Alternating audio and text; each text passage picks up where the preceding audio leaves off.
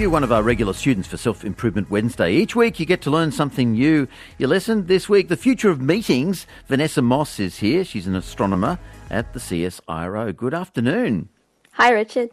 Vanessa, in, in disciplines such as astronomy, there's been this real effort to find new ways of, re- of working remotely. You were starting doing this even before COVID.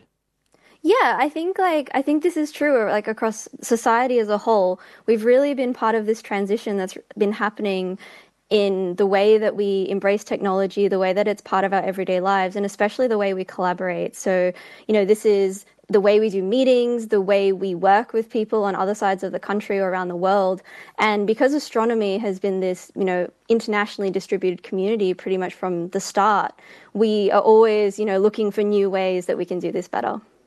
Well, you're real pathfinders. In particular, your Australian Square Kilometre Array Pathfinder is a really good example of something which, from the very start, involved meetings with people from around the world.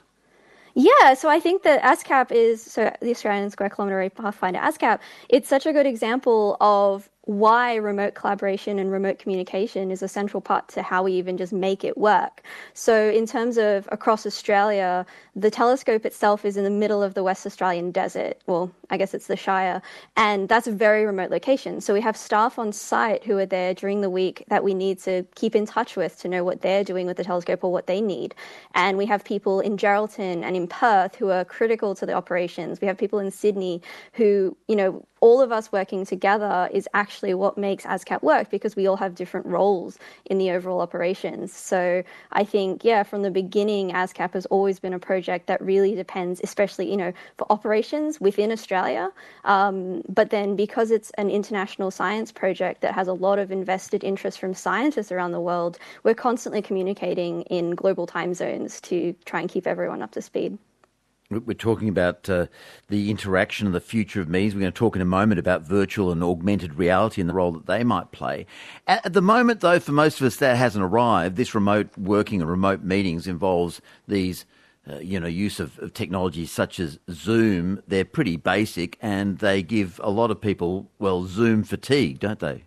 Yeah, I think it's it's definitely been something that's making the rounds right now, right? Because people, you know, we're we're in this situation because of the coronavirus situation that we really have to fundamentally change the way we work. And so the telecon has become I, I'm I'm pretty sure that for most of the listeners, the telecon was probably already a part of their lives in some way or another.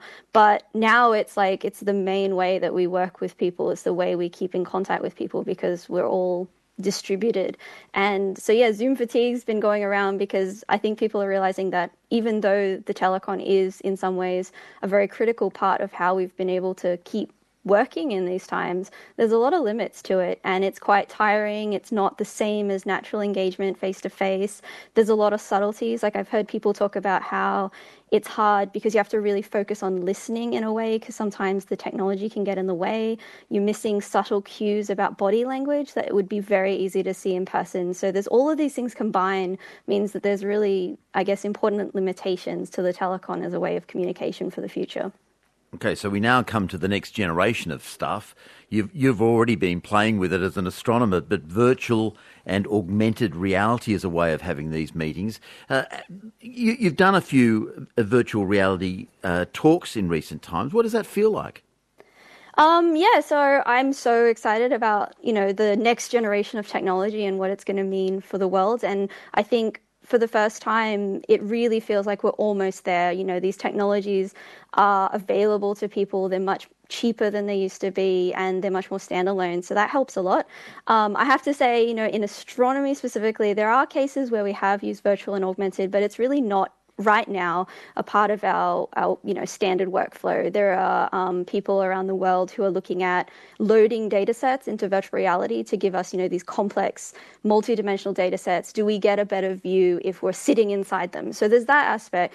Um, the meetings that I've dialed into recently have been more focused on you know there was one in VR that was about the experience of someone who had run an educators in VR conference completely in in something called Altspace, and it was that person presenting, like she was presenting her experience there to an, a global audience of like tens and tens of people. Like it was like 80 people in the room I was in, but they were cloned across many. So I don't know how many mm. they had total. The and thing I like wearing, just so- just describe it for us. You're wearing one of those sets, headsets, are you? Yeah, uh, so I have I have a Quest, and I had it on. I was actually I have to confess I was sitting in bed while doing it because it was American time zone, and it was like I don't know six a.m. or something. Um, yeah, so you're sitting in there, and you have because of the sense of immersion these headsets provide, you feel like you're sitting in an audience. So you see people surrounding you, you see the speaker. It's avatars at the moment, but I think there's going to be a lot of development that makes this even more realistic and more immersive. But like, there's someone standing up the front presenting slides, and you, you're part of this online experience. So I think compared to a telecon, I've dialed into many telecons lately, Zoom, WebEx, all of them. Um, it's it's a very different sense of immersion. And and you can imagine. I mean, let's let's use the uh, the Pathfinder array as an example. You can imagine uh, maybe talking to your manager who's actually on the site, and he would be or she would be walking around the array and pointing out things that need uh, uh, attention, and you would be as if that you were there walking beside them. Yeah, I think so. I have to point out there is one like little tiny thing that we have to be really careful because we have a radio astronomy telescope. So we have to not have Wi-Fi. So that's going to be a challenge. So we have like lots of special shielding in place to enable us to communicate with on site.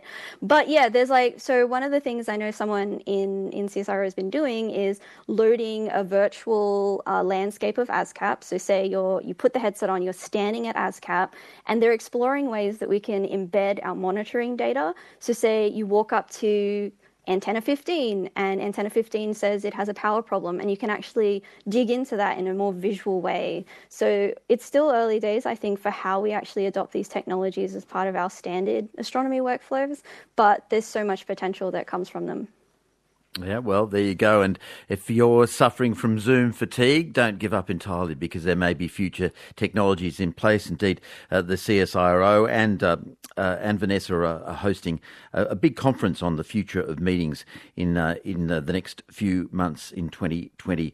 Uh, uh, a great lesson. Thanks very much, Vanessa. thanks richard There's a Vanessa Moss.